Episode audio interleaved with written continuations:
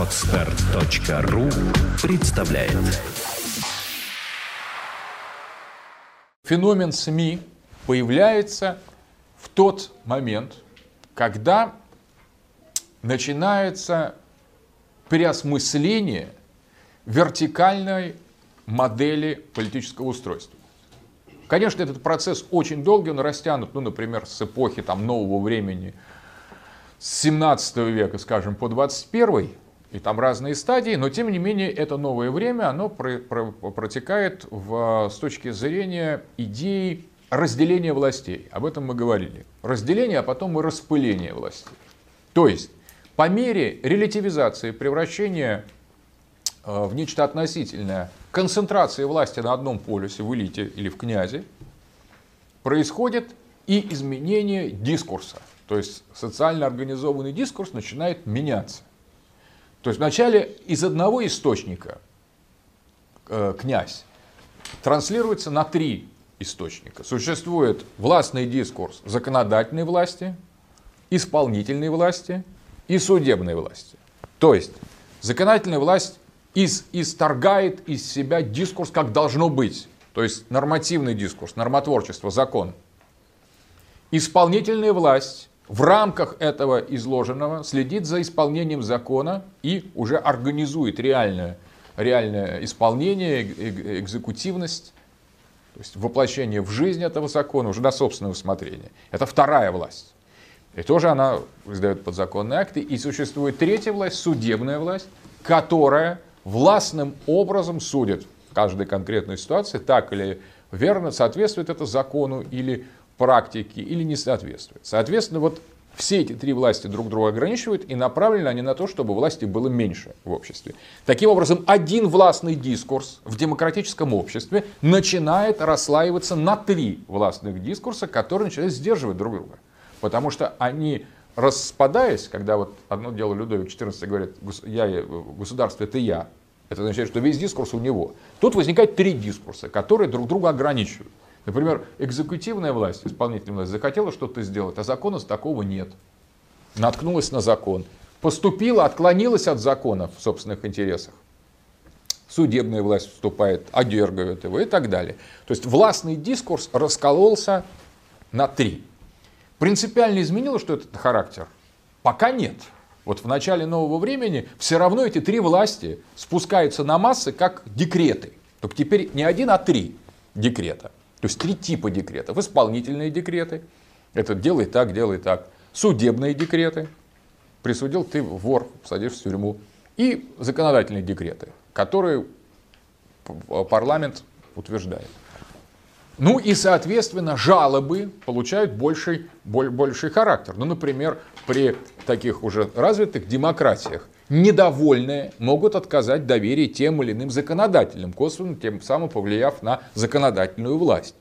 То есть недоверие приобретает, вот жалоба приобретает характер такого, ну, как бы более эффективного действия. То есть ты уже можешь своим действием как-то пожаловаться так, что кого-то могут и не избрать. Если кто-то уж совсем индивидуально какой-то депутат или какая-то партия или какая-то законотворческая инициатива не нравится. Соответственно, повышение значения жалобы, институционализация жалобы в выборном процессе и разделение этого властного дискурса на несколько направлений, которые друг друга ограничивают. Это как раз феномен, а, феномен нового времени, который трансформирует социально организованный дискурс. Но а, появляется постепенно, вот в ходе, в процессе демократизации нового времени, феномен средств массовой информации, которое представляет собой очень интересное явление, поскольку фундаментально искажает геометрию власти. Здесь происходит искажение геометрии власти. То есть средства массовой информации представляют собой нечто радикально новое по отношению к элитам и массам. Точно так же, как мы говорили, что Александр Кожев предлагает модель, на прошлой лекции говорили, предлагает модель гражданина, который является гибридом между господином и рабом в решении гегельской оппозиции между элитой и массами – так, средства массовой информации представляют собой некоторое промежуточное пространство в обществе, где социально организованный дискурс, имеющий вертикальную природу, в любом случае, даже в случае демократического разделения властей, и при усилении позиции жалобных масс, приобретает совершенно иную структуру. То есть возникает новое социальное пространство, пространство массовой информации, которое претендует на очень интересную функцию. Оно изначально, когда появляются газеты, линотипы, это э, довольно первые вот листовки начинают печататься, протогазеты уже в 18 веке, в новое время, и вот в 19 веке становится огромной индустрией средств массовой информации – а здесь возникает совершенно новая модель. То есть, что такое э, представитель прессы, что такое феномен журнализма? Это хорошо организованный социальный дискурс. Безусловно, соответственно, мы должны его рассматривать с точки зрения его э, предшественников. Но в обществах премодерна, традиционных обществах, никакого аналога у него не было. Таким образом, это новые, новое явление средства массовой информации представляет собой по отношению к массам, чистым массам, которых они претендуют на то, чтобы информировать. То есть, что значит информировать? Придавать форму. Информация – это означает формирование. То есть масса – это глина, а средства массовой информации – это демиурги, ремесленники. Они берут эту глину и делают из них зайчика. Сообщил глине бессмысленной, бестолковой, что Башар Асад диктатор, а его противники из Аль-Каиды э, герои свободы и демократии. Глиняный человечек там верит в это, сообщил другое. Если живет в Америке, верит в одно, живет в России, верит прямо в противоположное. Потому что там ему говорят, что Асад хороший, а на него нападают э, боевики, чудовищные террористы из Аль-Каиды. Кто это делает? Это делает средства массовой информации. Они берут глину таких как бы бескачественных лямбда индивидуумов, которые просто смотрят на телевизор, читают газеты, и никто просто не является никем. И их формирует, информируют, информируют, придают им определенный облик. В одном обществе живем, одни газеты читаем, один, одну форму придали, другому другую. Информируют. Так вот, получается, что средства массовой информации по отношению к массам проявляют, являются ничем иным, как элитой, князем или трансляторами декрет. Вот как относиться, как американцы относятся к Сирии? Как декретируют средства массовой информации? Никакого другой возможности относиться к Сирии у них нету сегодня. И к Ираку, что там одни террористы ядерное там, оружие уже практически изобрели и так далее. То есть на самом деле СМИ по отношению к массе, к массе выполняют функцию власти. Поэтому она называется четвертая власть. Потестас. Это просто декрет. Вот прочитал в газете. Откуда ты знаешь? Прочитал в газете. Все. Это последнее. Точно так же, как раньше. Откуда ты знаешь? Вот приезжали царские глашатые, прочитали указ. Кто не даст там 5 пудов, пудов э, пшена, того на конюшне будут пороть. Там прочитал. То же самое. На самом деле это декрет. Но тут же самая газета по отношению к власти выступают как совокупность систематизированных жалоб и слухов. То есть на самом деле теперь это сами газеты, сами средства массовой информации на самом деле по отношению к власти, реально избранной и эксплицитной, потому что Карл Шмидт называл потестас директа, то есть прямым могуществом, выступает как очень активная и агрессивная, пришедшая в сознание масса, которая жалуется на власть, требует и настаивает, шантажирует и распускает какие-то грязные слухи по поводу того, что у Киркорова опять там что-то не то с лицом или с головой, или с горлом и так далее. Вот то, что все читают, увидите, что там, любое наиболее такое как бы вызывающее желание кликнуть на него заголовок, обязательно должен содержать какой-то чудовищный дурацкий слух. Например, у Пугачева отвалилась нога. Сразу же человек не может не кликнуть и посмотреть, как же так, ну и дальше там объяснение, почему надо голосовать за Единую Россию или не надо, это уже не важно. Просто отвалилось и все. Соответственно, вот набором такой чудовищный, чудовищного бреда и жалоб наполнены э, газеты, средства массовой информации по отношению к власти. То есть, что мы получили? Мы не получили новый потестос директа, несмотря на то, что средства массовой информации формируют массы. Мы не получили прямое движение масс, потому что на самом деле жалобы и слухи создают сами журналисты. И берут их они где хотят. На самом деле массы безгласны. Они сами не поставляют в газету никакие никакие как бы, информации. Это журналисты, иногда исследуя массы, а иногда просто так от фонаря, если лень ехать и беседовать с народом, публикуют те жалобы, которые они хотят. Жалобы в адрес власти. Они при этом для власти замещают собой общество. Власть не знает, что такое масса. У власти есть спецслужбы, которые ходят и подслушивают, подглядывают и периодически докладывают, что народ считает. Это так же, как собирали в Китае песенки детские песенки из разных провинций. Это выполняют спецслужбы. И существуют журналисты, которые формируют образ для власти масс. Но излишне говорить, что формируют они совершенно произвольным образом, потому что они же сами эти массы и информируют. Соответственно, возникает уникальная геогра... Э, геометрия общества модерна, где возникает феномен медиакратии, то есть власти средств массовой информации. Возникает уникальная, удивительная инстанция гибрида власти и масс, элиты и массы, которая не является при этом не властью, и является властью, и не является массой, и является массой.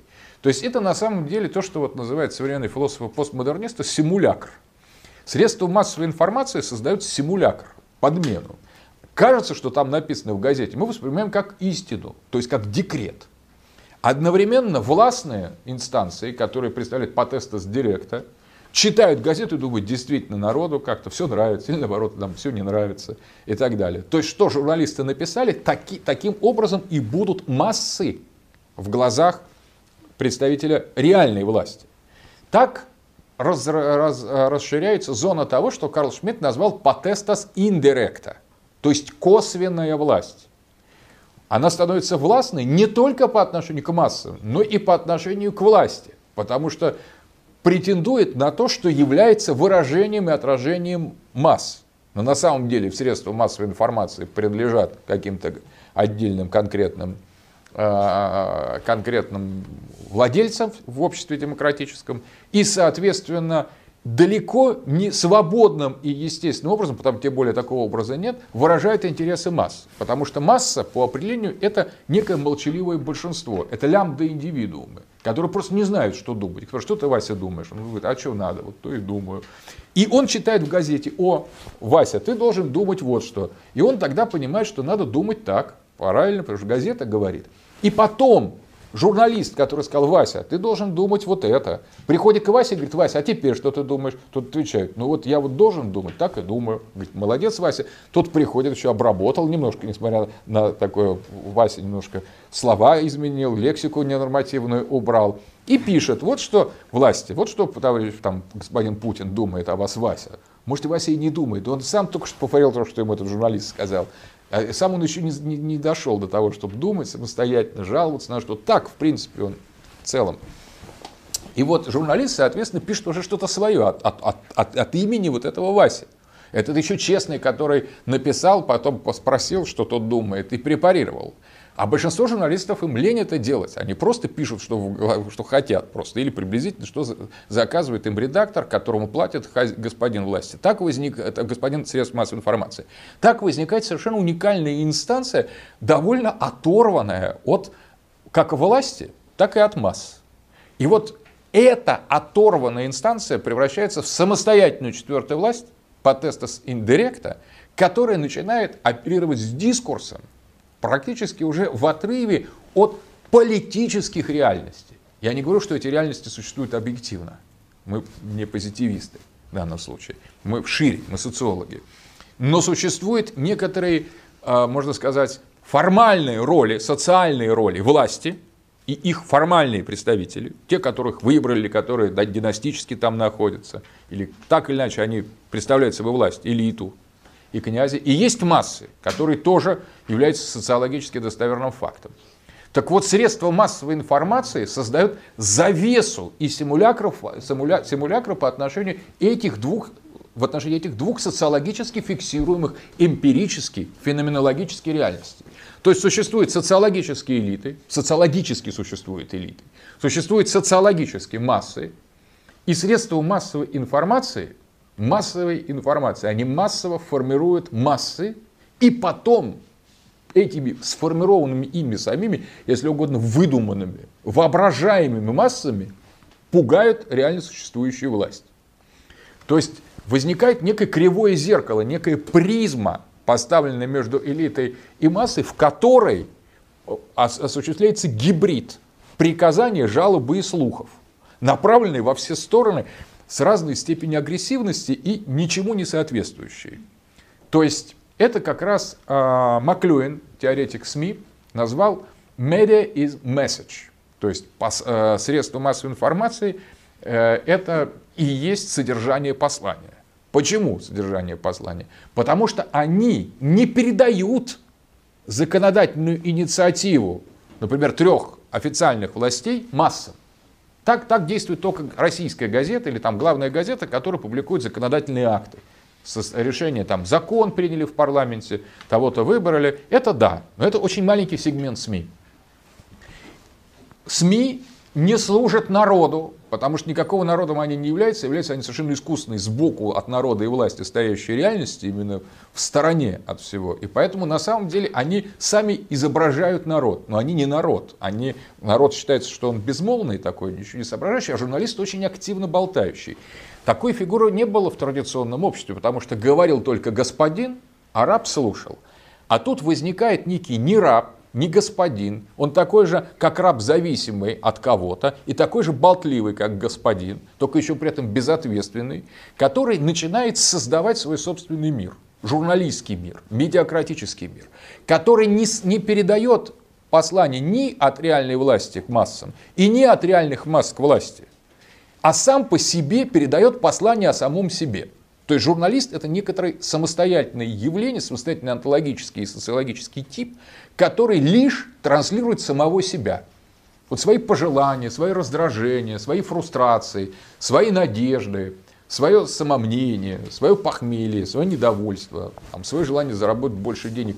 Он транслирует самого себя под видом трансляции кого-то другого. То есть это самореферентный дискурс, изображающий некую привязку к тому или другому. То есть это особый тип, гибрид, как мы видели, гибрид между элитой и массой, это гибрид как раз между произносящим дискурс и слушающим. Он ничего журналист не слушает и ничего, по сути дела, толком не говорит, но постоянно несет вот свои какие-то такие самоуверенные, гипнотизирующие э, гипнотизирующей истории. Это дискурс косой, он показательно относится к реальным структурам общества. Вот что такое масс-медиа. Скачать другие выпуски подкаста вы можете на podster.ru